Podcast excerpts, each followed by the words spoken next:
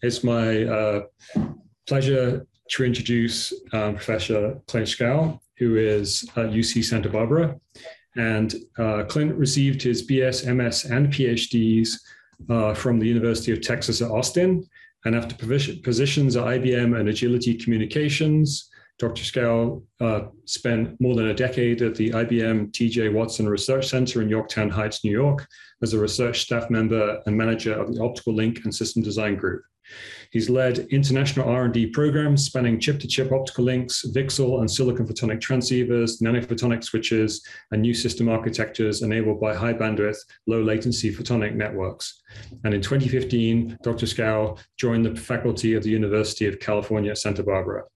He's been an invited speaker and served on committees for numerous international conferences. He's a fellow of the OSA and the IEEE and has published more than 200 journal and conference articles and has 33 issued patents.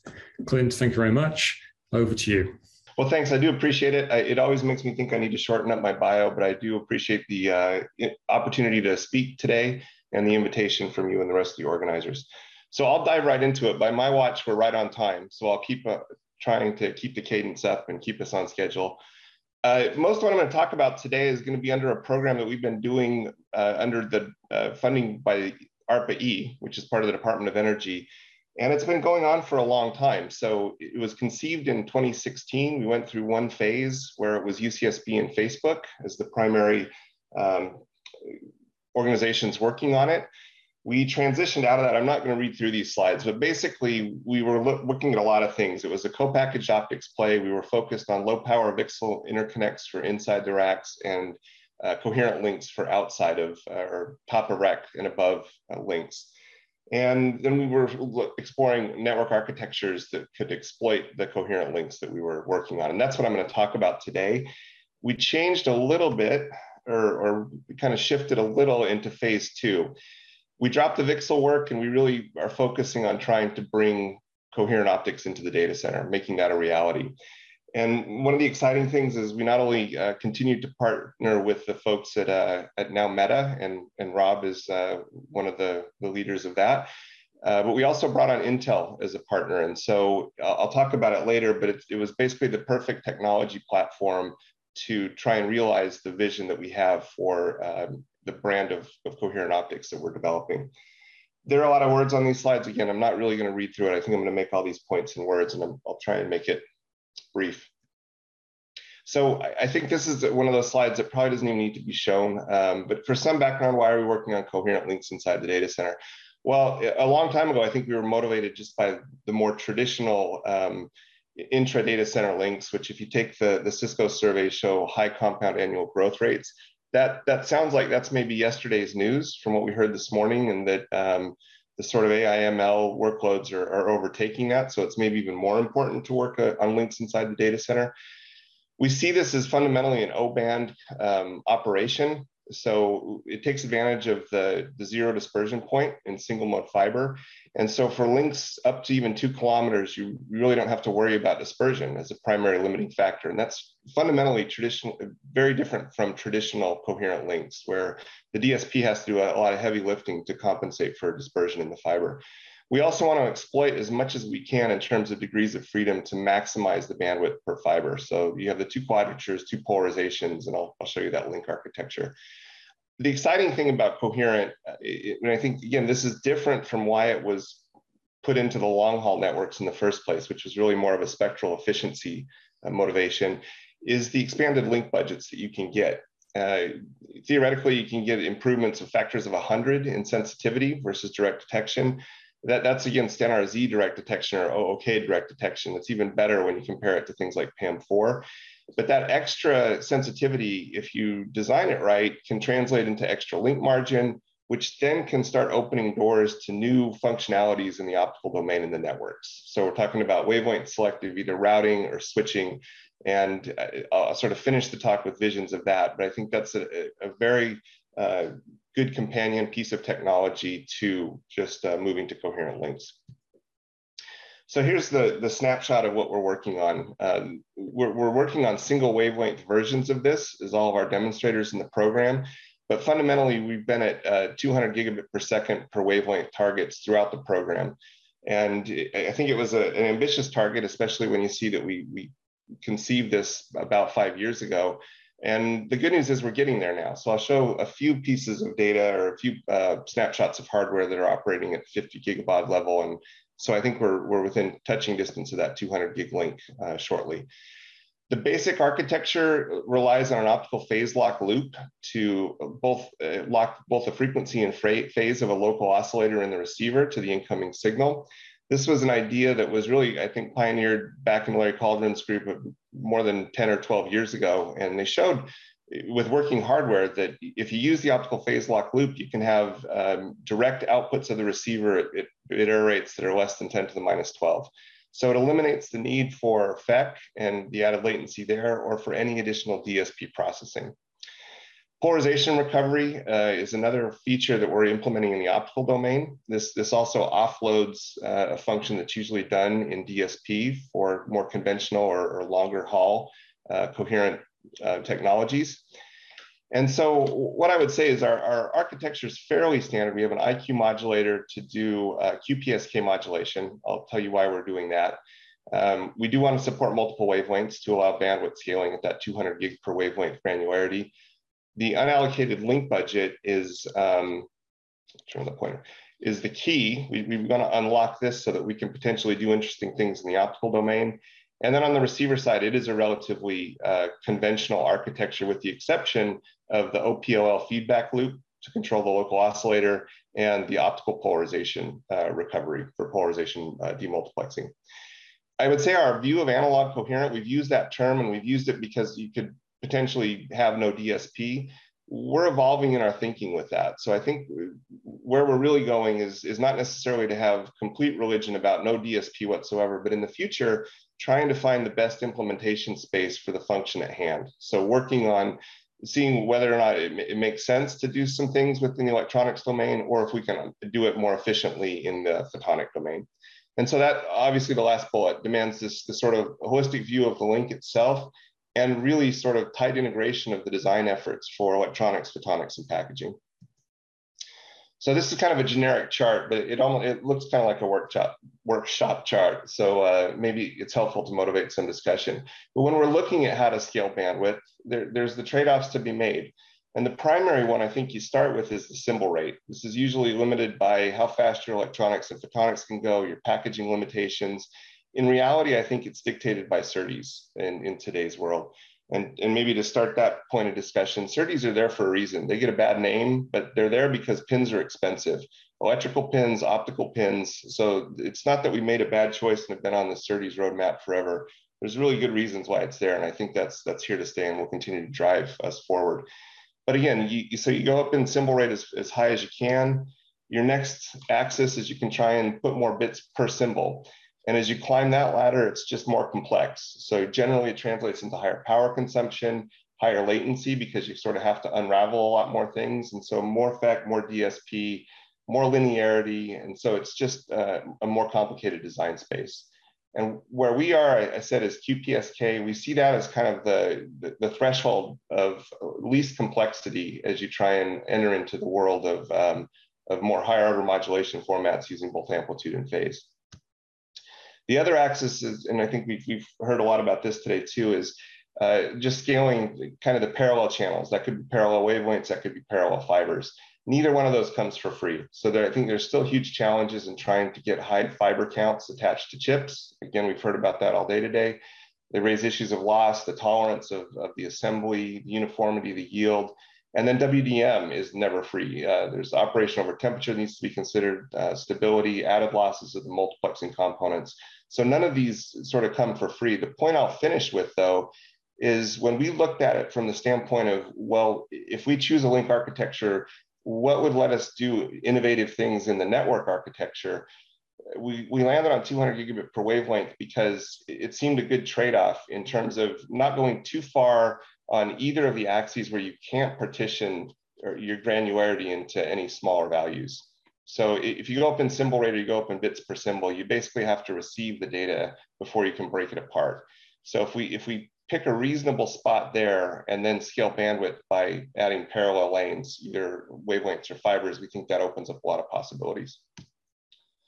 And it, you could just see it. The, the math's simple, but for a 51T switch, if you're at 800 gig granularity, you get 64 ports. You get a factor of four better if you're at 200. So if you can exploit that in the network design to make the entire system more efficient, that's the lever that we'd like to pull.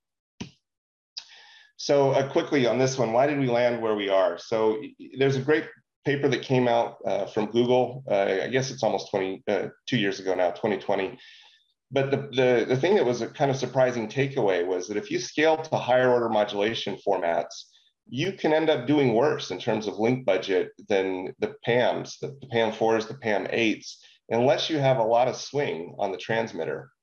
And what that translates into is if you need a lot of voltage swing on, this is an MZM drive voltage, it translates into high power. So it, you got to be a little bit careful. Coherent doesn't necessarily mean that you get higher link budgets. Um, we took that framework and replotted it, but there's there's no QPSK on this initial plot, so we added it. Um, so there's the this the 16 QAM curve from up here. You can see right off the bat that QPSK gives you a lot of extra link margin to play with. And again, we see that as a very key factor because we want to do things with that margin in terms of putting in wavelength routing or switching. And you can get that extra margin without having to go to the very highest drive voltages. So there's an efficiency win as well. We've modeled these coherent links, um, have a paper that came out last year, and we think that it's, it's sort of in the realm of five to 10 picojoules per bit that could be possible. And that's including 13 dB of unallocated link budget. You could again use for doing interesting things in the photonic domain. So it's kind of the summary. Why did we pick 200 gig per wavelength? We like the granularity. QPSK gives you link budget and efficiency. And the nice thing about QPSK is it's basically the same electronics as NRZ. So by the time you go through the hybrid and you've separated I and Q, you're making hard binary decisions, ones and zeros, just like you would do with limiting amp, very efficient NRZ based electronics.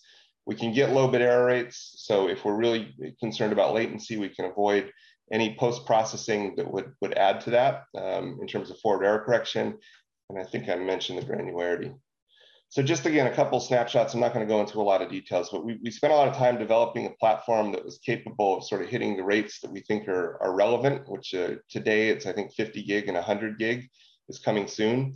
So this is uh, 108 gigabit per second data for some of the electronics chips and, and packaging, and an example of one of our coherent receivers that's based on a phase one design that we designed in Global Foundries uh, 90WG photonic technology. So we've, we've cranked up the platform. This is an electrical only eye diagram up to uh, 108 gigabits per second. We've shown several at this point 100 gig coherent receivers working. Um, they both, at, what I'm showing here, use that first generation PIC. And we test it in a, a self-Homodyne configuration because we don't have an integrated uh, LO in that particular photonic integrated circuit. Using SiGe electronics, I think I forgot the picojoules per bit. This is about three picojoules per bit for 100 gigabit full um, receiver. And this is in 45 nanometers, we were able to turn that down even more. So this is a full, again, 100 gigabit per second. So this is 50 gigabaud. It's a dual pole PIC. We're only testing one polarization here, but less than 100 milliwatts of power consumption. So less than a picojoule per bit for that complete receiver at 100 gigabits per second. I'll shift gears now and just spend a minute on the, the new architectures that are enabled by that extra link budget for uh, that we get by choosing the right brand of coherent detection. So this is a slide from Adel Saleh. He's uh, leading our network architecture design for the program. Um, and you, you, could read these words. If you work with Adel, you, you'll realize quickly that he's a master at PowerPoint. So th this is sort of the one that has some explaining words if we're sharing slides. I like the colored ones better. So in, in this case, the idea is that if we have extra link budget, we could insert an optical routing layer somewhere in the stack, and it could be above top of rack. It, it, I think Adel's looked at it and, and, it's sort of flexible where that has to go in terms of the typical hierarchies. But the, the AWGR would just basically be a play to increase the radix of the, of the switches. So uh, it would be able to separate those 200 gigs per wavelength and add better scalability to the data center.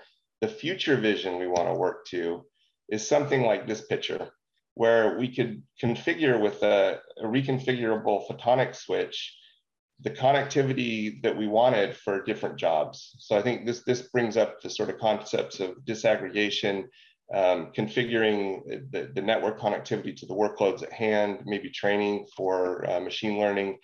But it basically would give us a lot more flexibility. Uh, the, the, network would would turn from being something that's fixed and hardwired to something that we could reconfigure when we wanted it to. And we're not necessarily talking about fast optical switching. This isn't uh, packet level. Uh, this would be something that could be relatively slow, um, but again, give us uh, we, what we think are key features that would allow us to improve the efficiency of the network and of data centers as a whole. As a whole. So I'm coming to an end. Um, I wanted to put in acknowledgements because I think it's it's important enough that uh, I'll throw it in before the, the summary thought slide. Um, but definitely, I, I showed um, a snapshot of what we're working on. It's enabled by a bunch of talented folks working together. I would say that the students are at the bottom of this list, but in some ways that's turned on its head. They're the engine that makes these things go. Um, but again, very uh, honored to be able to work with all of these folks. And then closing thoughts. So when we first started saying this uh, five years ago, that Coherent was coming and trying to pitch this story, I think we sounded a little bit crazy, but I think the reality is it's coming now and, and the industry realizes it. It's likely primarily driven just by bandwidth and trying to get uh, meet the bandwidth needs uh, of the links.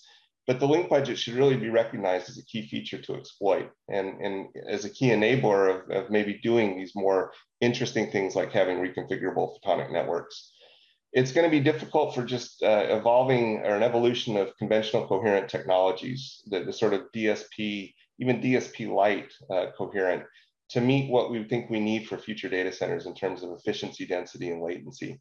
We think we can make co uh, coherent compatible with co-packaging. I haven't really talked about that too much. There are challenges in the density and the energy efficiencies, um, primarily, as I say here in the, the transmitter, what's kind of surprising is you think the receiver could be the power hog. It, it turns out for us, it's the, the, transmitter where we think we need to spend more work.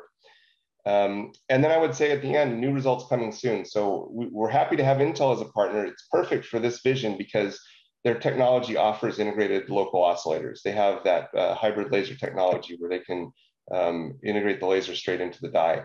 So we're in the middle of testing our first assemblies. Um, I think we've, we've in our first round of receiver testing, we're seeing speeds that are higher than anything that we've measured before. So very promising data, and I would say stay tuned. We'll, we'll be hopefully presenting and uh, publishing that uh, shortly. And I'll end there. Great. Thank you very much, Glenn. Great presentation. Um, we had one uh, one question that came in on the chat from from Chris. Chris, do you want to unmute and ask your question directly? Or I can ask it for sure, you. Sure. Um, yeah, that was really nice work, Clint, as always. Um, what what is the architecture of your polarization controller? How much die area does it use? It's kind of a critical element.